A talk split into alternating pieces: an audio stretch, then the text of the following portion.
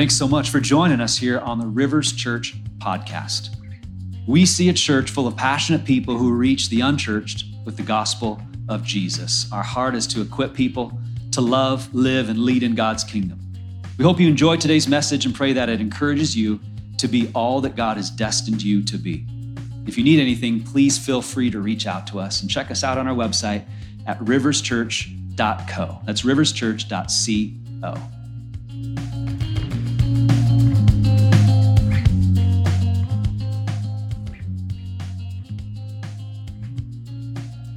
Come on. Hey, let's pray. Would you join me right now? Let's pray, Lord. What a day. And I, again, just want to pray just special blessing over all the moms, and grandmoms, the moms who want to be moms. And we do bless them today. And God, as we dive into your word here, Lord, I just pray, Lord, that this would be just a, a, a special moment for us to hear from you, to receive from you. God, we're here today not to fulfill a spiritual duty or obligation. We're here to meet with you. We're not here just to check it off a box. If I went to church this month, but we're here to meet with you. So God, I pray that by your Spirit, who is alive and at work in this room and in so many of us, Lord, I pray that you would speak powerfully and clearly through your word, Lord. Let your word penetrate our hearts. Lord, I pray that you'd use every word that comes out of my mouth, I pray. In Jesus' name, amen. Amen. You can have a seat. And uh, I want to say welcome to the Crush family that is here. Come on. Andrew, our youth director, got married two Saturdays ago, so eight days into married life. So welcome, guys. Congratulations. God bless you guys as well, and super excited for you. Good to see you guys here. And uh, again, just happy Mother's Day, all of you moms. It's fun for me today because my mom is here today. So she flew down this week. And she's hanging out with us for a few days. So my mom is here on Mother's Day. And I don't know, I wouldn't be here. I wouldn't be who I am without my mom. There's so much truth to that. I love you, Mom. So we're in this series called uh, A Jesus Movement. And here's our prayer. Here's our cry. We want to see God move in our lives. We want to see God move new and afresh in our families, in our church, and in our city. That's what we want. God, would you move? Would you move in a mighty way? Would you pour out your Spirit as only you can do? That's what we want to see. And I was reading about a revival that started seventy-four years ago in the Hebrides Islands. Have you heard about the Hebrides Revival? Fasc- it's always fascinating to read and study different revivals that have taken place throughout history. nineteen forty-nine, the Spirit of God began to move on the Hebrides Islands. That's in the northwest corner of Scotland. Beautiful, picturesque islands out there, just a whole bunch of islands in that northwest corner. The Spirit of God began to, to fall, and it said that Um, there were some prayers that were going on. They kept gathering and were praying. There's this uh, really a momentum and a movement of prayer. They just were crying out to God, God, we want your Spirit to move in our in our area, in our region, in our towns. And one guy in the middle of a, they had this evening service, and he just was crying out to God, God, you promised. Uh, he was declaring some scripture. God, you promised this, you promised this. God, would you move in our time, in our day? And wouldn't you know, at that same time, at that very moment, he's praying.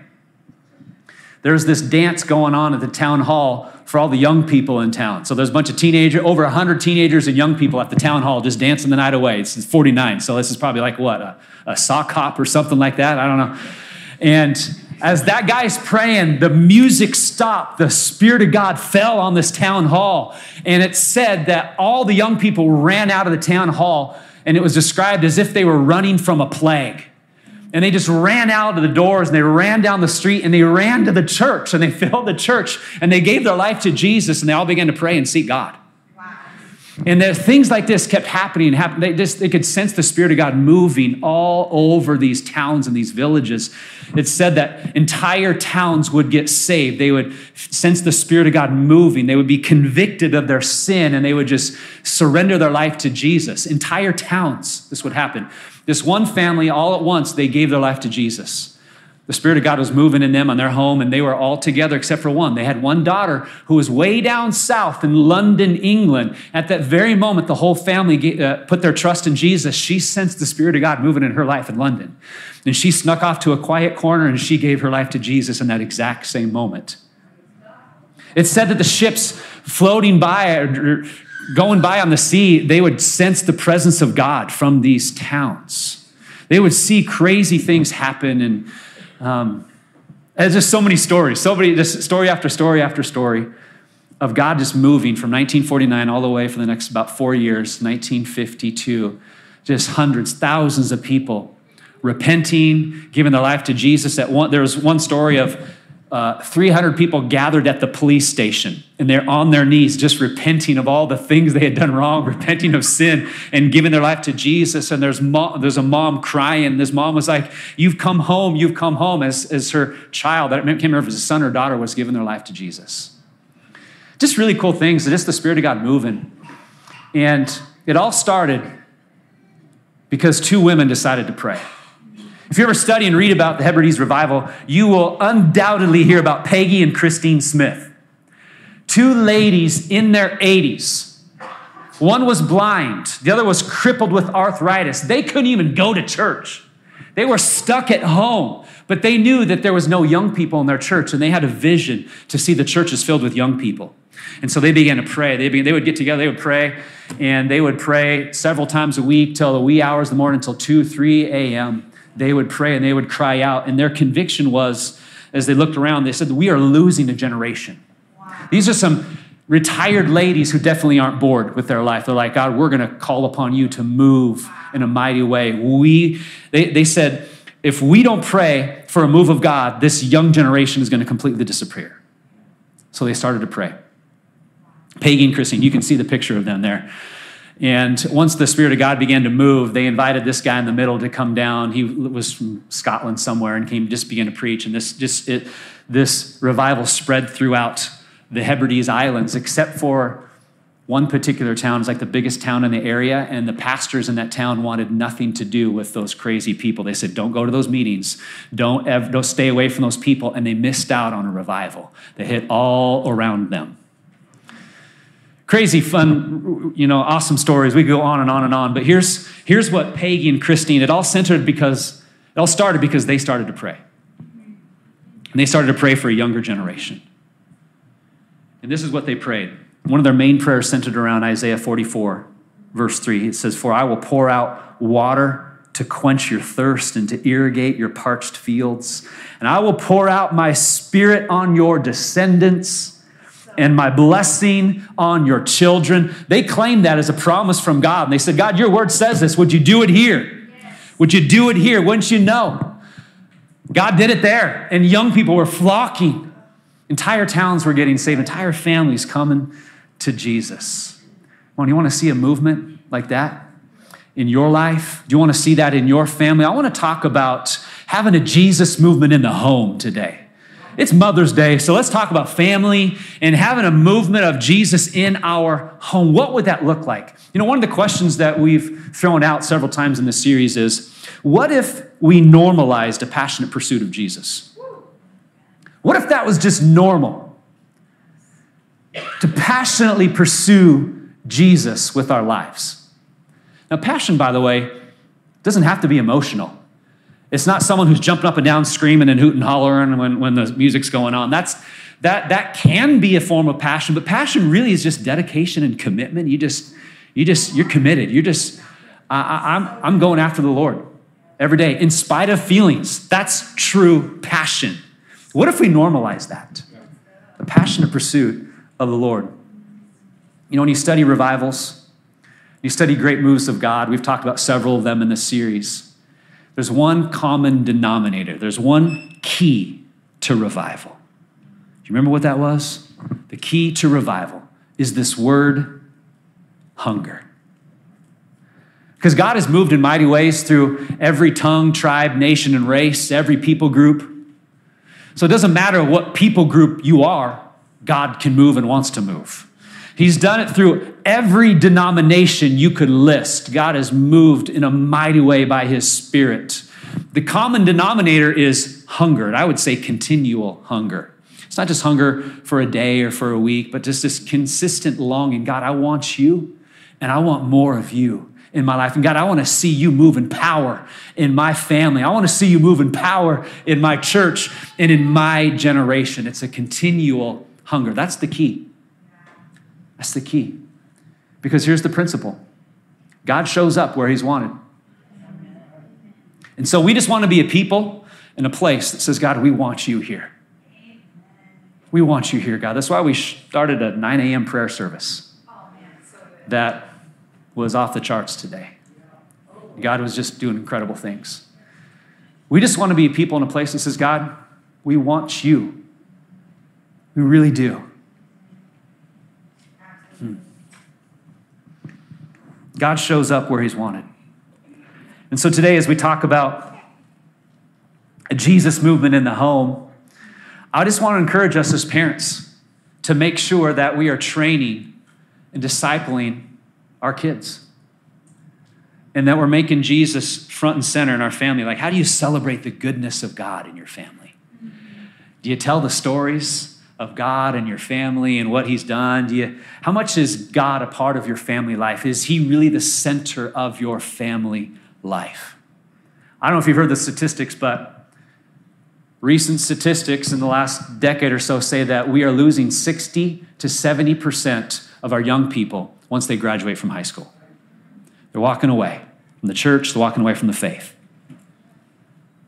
Most of them from the faith, some of them just from the church because they're like, forget church, I can still believe in Jesus. But they had a bad church experience or whatever.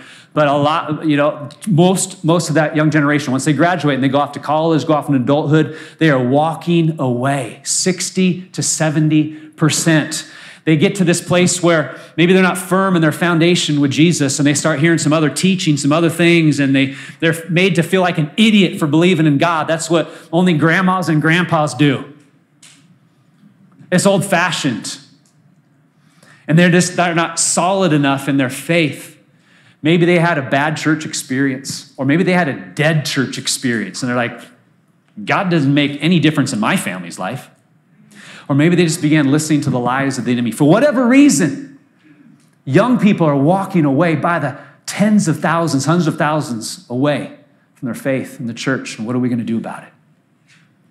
And my encouragement to us is that you and I would stand up like Peggy and Christine. Is that their names? Peggy and, yep, Peggy and Christine. Come on, we're looking for some Peggies and Christines to rise up and say, not on our watch. Not in our generation. I'm going to begin to pray and I'm going to be intercede, not just for my kids and the kids in my family, but for this whole generation of young people that is walking away. Well, what we need is we need not just parents who are going to disciple kids. We need spiritual, godly parents who are going to disciple their kids and even look around at other younger generation people and say, I'll take you under my wings and I'll show you how to follow Jesus. Because we don't just need parents. We need spiritual parents. I love how Paul considered himself that. He wrote this to the, the Corinthian church. He said, for even if you had ten thousand other teachers, or to, others to teach you about Christ, you have only one spiritual father. For I became your father in Christ Jesus when I preached the good news to you. So we know Paul did way more than that. Like, he discipled them. He stayed with them. He walked with them through things. He trained them. He equipped them. Didn't just preach to them. He recognized his role. He became a spiritual father to them. And that's what we need. We need some spiritual fathers and some spiritual mothers to rise up and say, I want to show some people how to live, how to follow Jesus. Hey, you don't have to be perfect, because none of us ever will be perfect, but you and I can, in the grace of God, just say, hey, come and follow me as I follow Christ. I love that. Paul even says that in the next verse. He says, so I urge you to imitate me. I urge you, imitate me. Could you look at some people and just say that? Say, I'm not perfect, but just follow me, imitate me as I go after Jesus. Well, we need some spiritual fathers and some spiritual mothers to stand up, begin to pray, begin to intercede, begin to take some, really raise up some young people and say, let's go after Jesus together. Because we're living at a moment of great decline in Christianity. Great decline. The churches aren't even close to keeping up with the population growth. The Christianity's on the decline in our country, in, in Western culture. But this is also a moment of opportunity. Yes. This is also a moment where you and I can stand up and say, okay, God, we're ready. Use us. We're willing. What do you want me to do? God, choose me. I'm available. I want to be one of those ones that you can use to see another move of God. I watched the Jesus Revolution movie again yesterday because it's so good, and was just reminded of how it really started, the epicenter of the Jesus movement from the late sixties, early seventies, started in the Haight-Ashbury district in San Francisco. Isn't it amazing where the epicenter of sin abounding, grace abounded more? And the Spirit of God began to move in this place that was known for sin. The Spirit of God and grace began to move. And what all these people were looking for, they found in Jesus. And that's where the Jesus movement really began in the late sixties, was in this place that was so dark and, and so hurting and so broken. We're in this place now, this, this season, really a time in history where we're on the decline, that Christianity is on the decline. We're losing young people. But I think this is a moment of opportunity. Hey, secularization is on the rise. It's been growing for decades. The last ten years or so, it feels like it's really expedited. And you know what the goal of secularization is? The goal is that you and I would just keep our beliefs to ourselves. That's the goal. Don't bring your beliefs, don't bring your faith into the public space, don't bring it into the workplace, don't, don't bring it into, you know, into schools, you know, you just keep it to yourself. That's the goal of secularization. And unfortunately, that has affected us in a lot of ways. Because a lot of us, we don't realize it or not, but we can be discipled by the culture. And we're allowing media and different things to disciple us in how to think and how to act and how to approach things. And because of that, some of us feel like, I don't even know how to bring Jesus into my home because it's really just a personal, private relationship that I have. I don't know how to talk about him. And I don't know how to bring Jesus into my home. And I just want to encourage us. Just push through the awkwardness. Maybe you weren't, you weren't modeled how to do it. I get that. And just grab a Bible, open it up, and say, all right, let's read this and talk about it. I don't even understand everything, but let's talk about it. Let's let God speak to us. Like just something simple like that. I love that Victoria, our kids director, she's got handouts for parents. So parents, we can just use the handouts. Those are great. Like, uh, this week you talked about the, you know, they give you questions to, to ask about the stories. And this is super simple and it's great. Uh, find tools like that. Use the YouVersion app, okay? Do some things like that. And just, just begin to talk about the Lord. Push through the awkwardness. We need faith. We need Jesus to be front and center in our homes. I want to see a revival. I want to see a Jesus movement take place in your home. Do you long for that? Mm. So I think this is a moment of opportunity for us. In our country, in our day, and in our family. And if we're not careful, we could lose a generation. Yeah. You know what's interesting is right after the Israelites settled in the Promised Land, the next generation was completely lost to God. Did you know that? Like, this is crazy. Judges chapter two, if you want to go there, Judges chapter two. Now think about this. The nation of Israel was, they were slaves to Egypt for generations. And so God delivered them, brought them out of Egypt, brought them out of slavery. Maybe you've heard those stories. Maybe you've watched the movie, Prince of Egypt. They go through the, the Red Sea on dry land. God delivers them. They're out in the, in the wilderness. And God gives them the Ten Commandments. And then he sends twelve spies to the Promised Land because he wants them to see the land that he's going to give them. And they come back, and ten of them are like, there's no way we can do this. Two of them say, surely we can. Ten of them say, no way. And those ten people influence a million people from missing out on God's promises for them. Ten, they listened to ten people.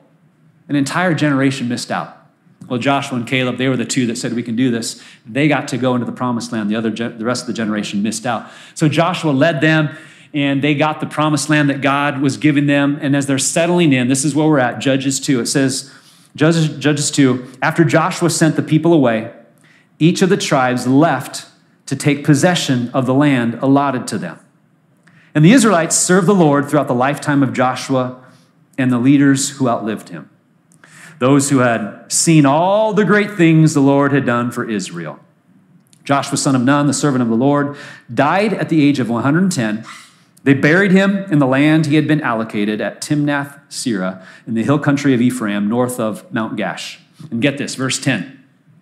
After that generation died, another generation grew up who did not acknowledge the Lord or remember the mighty things he had done for Israel. In one generation, they forgot God. So what was the progression here? What happened here is, first, you've got Joshua's generation. They served, they honored God, they arrive in the promised land, they get to take the promised land, they settle in the promised land, and then this new generation grows up underneath them as they're living in the promised land, and they don't know anything about God, apparently. And then what happens is step three, what you see in the coming verses, is they start worshiping other gods, and then it becomes disastrous for them. In one generation, they go from serving and honoring God to going and worshiping other gods, building all these Asherah poles and worshiping all the other gods from all the other people around them. One generation. I think it's imperative that we help the next generation to know God. And that's what I want to encourage us to do. Let's be a people, let's be a church, let's be families to help the next generation know who God is. And so how do we do that? I'm going to take the next few moments to talk about how we can help the next generation know God. Let me just say this first. We want to be a church that has generations. Yes. That's our longing. I just love having a generational church. I grew up in a generational church where I got to see my grandparents.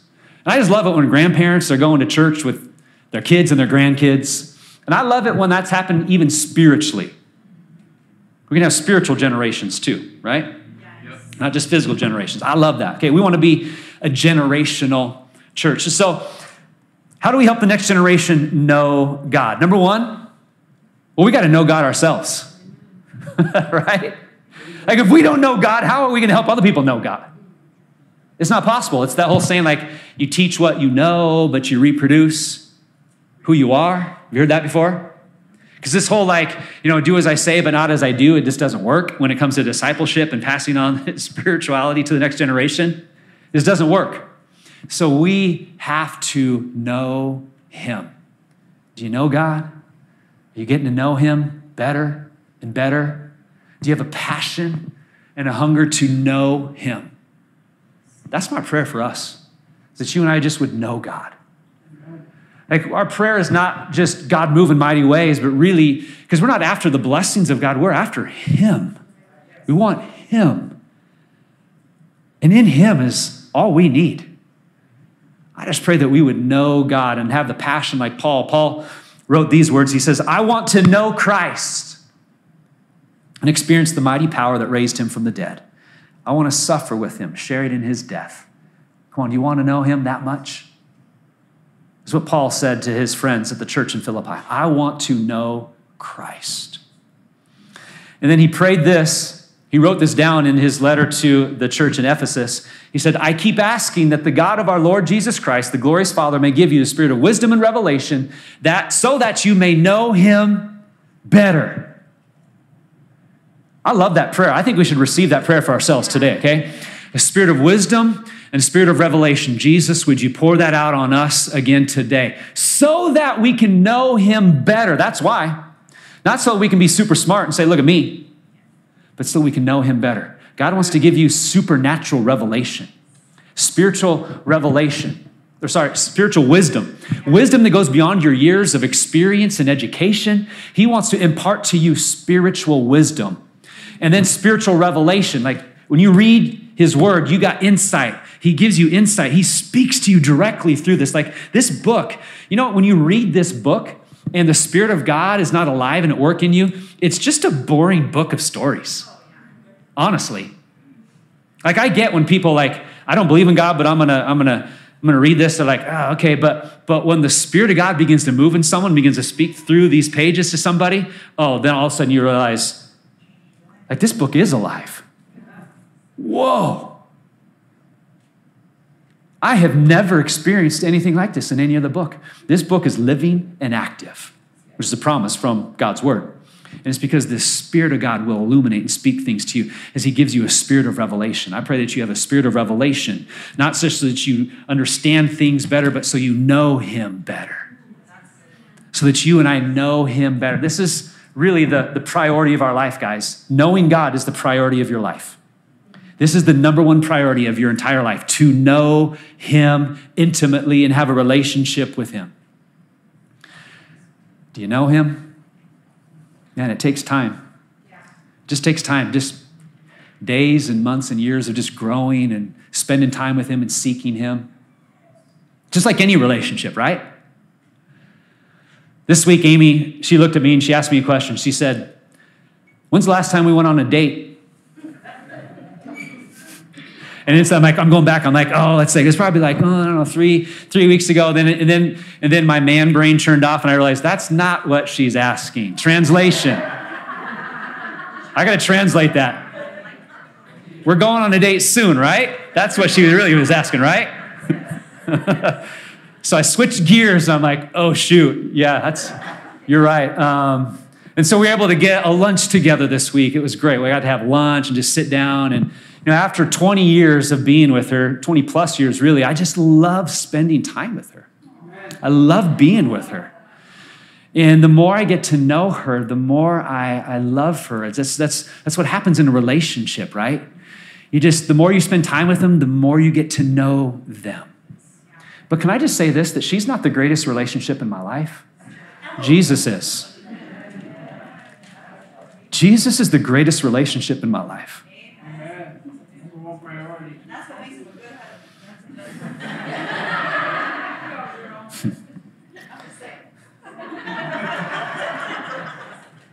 Jesus, Jesus is the most important person in my life. Like I, I wouldn't be who I am without Jesus. And I waited a lot of years to get married, especially for my generation. And people are like, "Man, why'd you take so long? Why did you know? Why did you know? Why'd you wait? All that?" And, and honestly, I wouldn't trade my relationship with Jesus for any other relationship on this earth. That's how great it is, guys. And Amy added to the, to the blessings of my life and added, I mean, she's a gift from God. But can I just say, I was already satisfied and happy and full of joy and purpose because of who Jesus was in me. And I wouldn't trade my relationship with Jesus for anyone or anything. And all I want to do is get to know him better. That's the amazing thing. After all these years of just spending time with the Lord and getting to know him, he gets better and better and better and gooder and gooder and gooder and greater. I just, I just love him more the closer I get to him. And do you know him? I'm concerned that we have way too many Christians that know about him. They don't know him. They, they, serve him, but they don't really know the God that they serve. They're doing lots of activity for God, but they're not really living life with God. And they don't really know God. I just pray that we would know God. Let's not get just caught up in Christian activity and doing things for God. Let's, let's just be people who know him and do life, live life with him. That's what God wants. That's why he gave you his spirit. So he's like, I'm going to do this with you. That's why the Spirit of God lives inside of you. Do you know him? You really know him? I already said this, but let me say it again. Knowing God is the priority of your life. In fact, let me say three things here. It's the priority of your life. It is the purpose of your life. You were born. You were created to have a relationship with God and to know him. Number three, it is the greatest joy of your life. That's what knowing God is. So I just want to encourage you and I just keep growing in knowing him. It takes time, friends. It takes time. So I love that question we have in the lobby out there on that sign. It says, uh, how is Jesus the center of your life? It's a good question for us to reflect on. How is he the center of my life? And the, the goal here, again, isn't that like, you have to be like reading your Bible and praying and sharing Jesus and sharing the gospel every second of every single day of your life. It's really like as I live my life, I have moments of that because I need to do that, but as I live my life, I just pray that Jesus would be front and center of everything that I do. I'm doing it with him. Uh, everything that I do honors him, and he's just empowering me, and I'm just doing this life with him. That's the goal. That's It's making Jesus the center of my life, and I pray that Jesus would be the center uh, of our families. So how do we help the next generation know God? Well, we got to know him ourselves, right? And then we got to show God to them. Come on, we got to show them who he is, how great he is. Let's go to Deuteronomy. Let's look at this famous passage in Deuteronomy that uh, Pastor Amy already read to us earlier. So this is what was given as the Israelites came into the wilderness, and you know God had set them free from slavery, crossed the Red Sea, all that. Now he had just given them the Ten Commandments. And so now he's about ready to give them instructions. Like, don't forget what I've spoken to you. Don't forget what I've done. Speak and talk about all these things. So that's what this is right here. It's, listen, O Israel, the Lord is our God, the Lord alone. And you must love the Lord your God with all your heart, all your soul, and all your strength. Maybe you've heard that before. Jesus repeated that when he was asked, what's the greatest commandment? He repeated those words, and he said also, love people, because that's how you're going to show that you actually do love God, is by how you treat and love people. Because like if you say you love God, but you're a jerk, then do you really love God? Probably like you need to grow in your love for, for the Lord there. So this is called, this is very important for the Jewish people. This is called the Shema, the Shema, which means listen.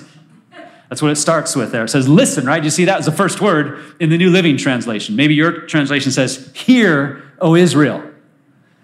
New Living says listen. That's what that word means, Shema. But it means way more than listen. It means way more than just like listen to the words that go into your ears so that your brain can comprehend them.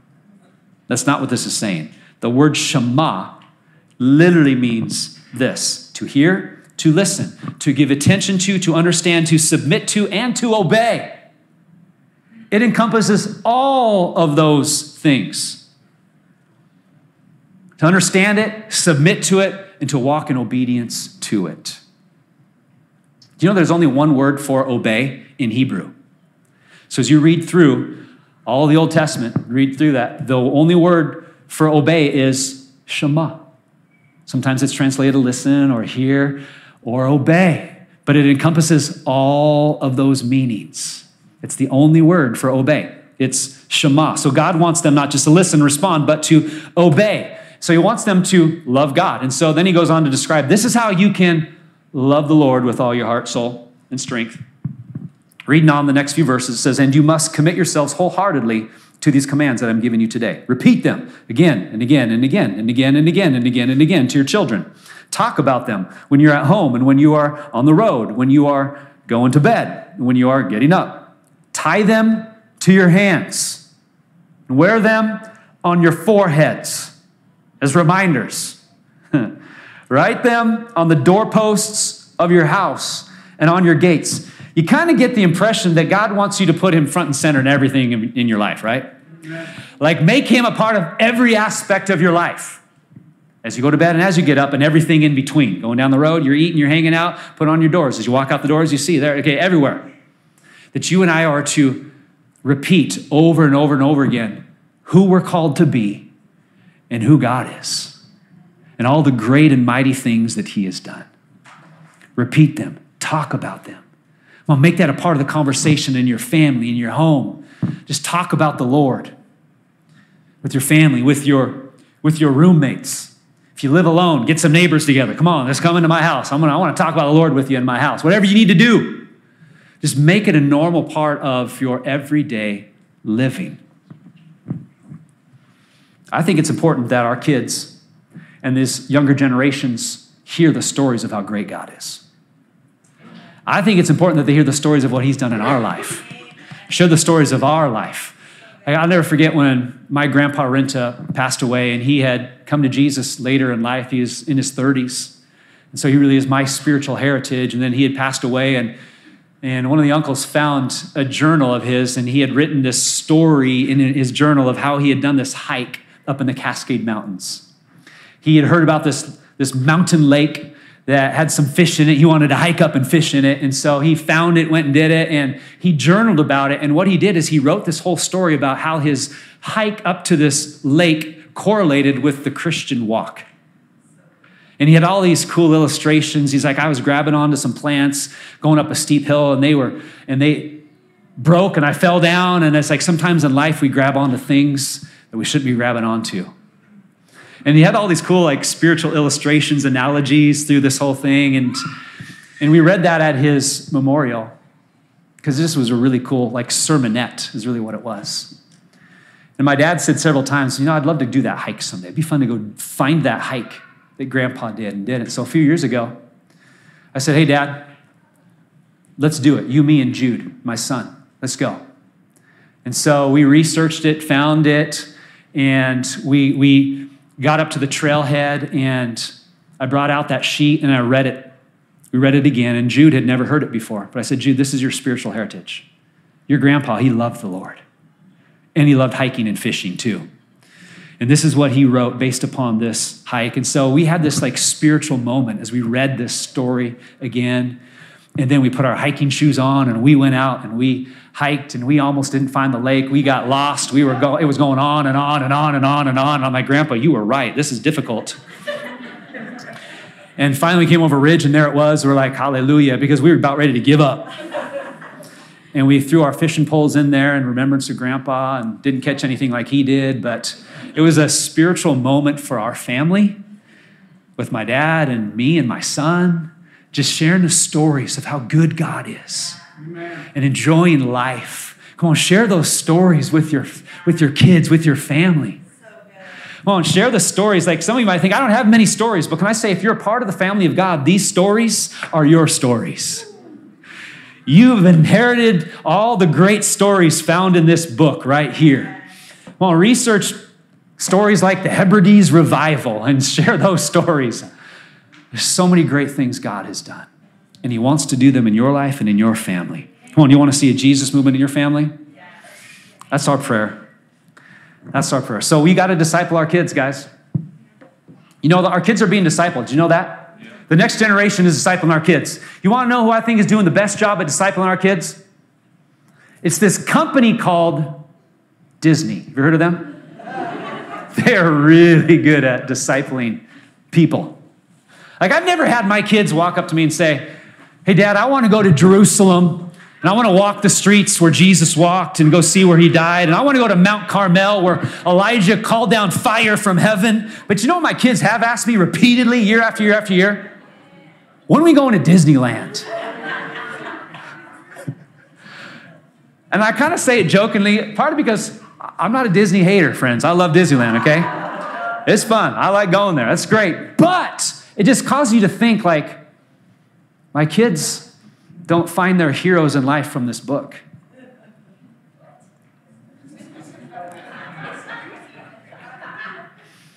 Someone keep that kid quiet back there, please.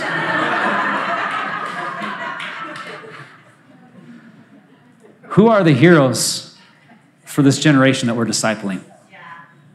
Is it princesses and wizards and Mickey and Minnie, and or is it people like Gideon, mighty warriors, people like David who are warriors and worshipers?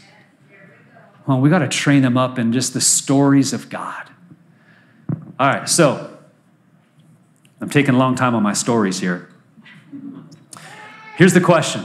What if I normalized a passionate pursuit of Jesus? But what if I did that in my home? What if it was normal? What if our family decided to have a, a Bible study instead of a movie night? Would that be weird? What if our family decided to have a prayer meeting instead of sitting in all of our different rooms all alone staring at screens? Would that be weird? Or would that be God maybe moving in our family? What if we normalized a passionate pursuit of Jesus in our home? Come on, do you want a Jesus movement in our home? You got to know God for yourself. If we're going to pass it on to the next generation, you got to know God for yourself. You got to, you've got to show God to them. And then the last thing, I won't take long on this. You and I must grow in the grace of God. Know God, show God, and grow in the grace of God. Peter said this at the end of his second letter. He wrote, "Rather, you must grow in the grace and the knowledge of our Lord and Savior Jesus Christ. All glory to him both now and forever. Amen." So grow in the grace of God. Amen. Keep growing. And you and I can only grow because of his grace and in his grace and through his grace, right? But that's you and I growing in our relationship with him, growing in maturity. You realize that our maturities, our immaturities are impacting the people around us? You realize that? We got to grow in the grace of God, grow in maturity. This requires us to grow in self-awareness and just understanding who we are, who we really are, what we need to do in order to grow. And let me encourage you with this. Make sure that you work through your foo factor. You and I must work through the foo factor, which is the family of origin. Okay, that's what the foo is, family of origin. Sociologists and psychologists continue to affirm over and over and over again that our family of origin tremendously impacts our life, even today. You, you, you might be in fifties, sixties, seventies, eighties. Your foo still impacts you.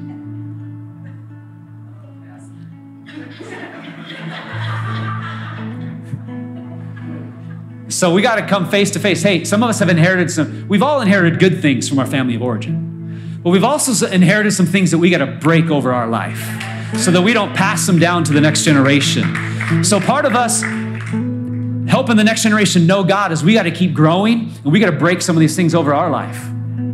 You got to let God heal and transform you from the inside out. Hey, here's what happens. What, what you don't allow God to transform will get transferred to the next generation. What isn't transformed will get transferred. You and I have to be honest with the issues, the junk, the baggage that's going on in our life. Take ownership for it, deal with it, and allow God to break that, to heal us, to transform us from the inside out so that we don't pass it on to the next generation of our kids or whoever we're discipling, whoever we're raising up. We've got to deal with this. And no matter what you've gone through, we got good news. Jesus can set you free. He's bigger. He's greater. Jesus can set you free from the patterns and the pain of your past. He can set you free from all those patterns and the pain.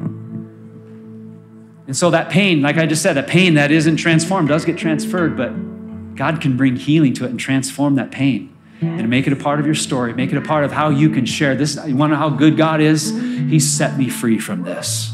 I used to be stuck. I used to do this, and now this is what God has done in my life. That's part of the story that you can pass on down. Other people need to hear that. They need to hear your transformation story. Jesus can set you free from the patterns and the pain of your past. Your future and the future of all those that you're going to raise up depend upon you and I growing in the grace of God. Would you stand to your feet?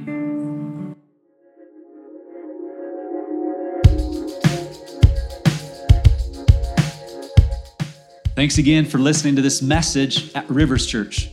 We'd love to have you subscribe to this podcast if you haven't already. To learn more about what's going on in the life of our church community, check us out at rivers church dot co. I pray that this week you would walk in the power and the presence of God. Thanks for joining us.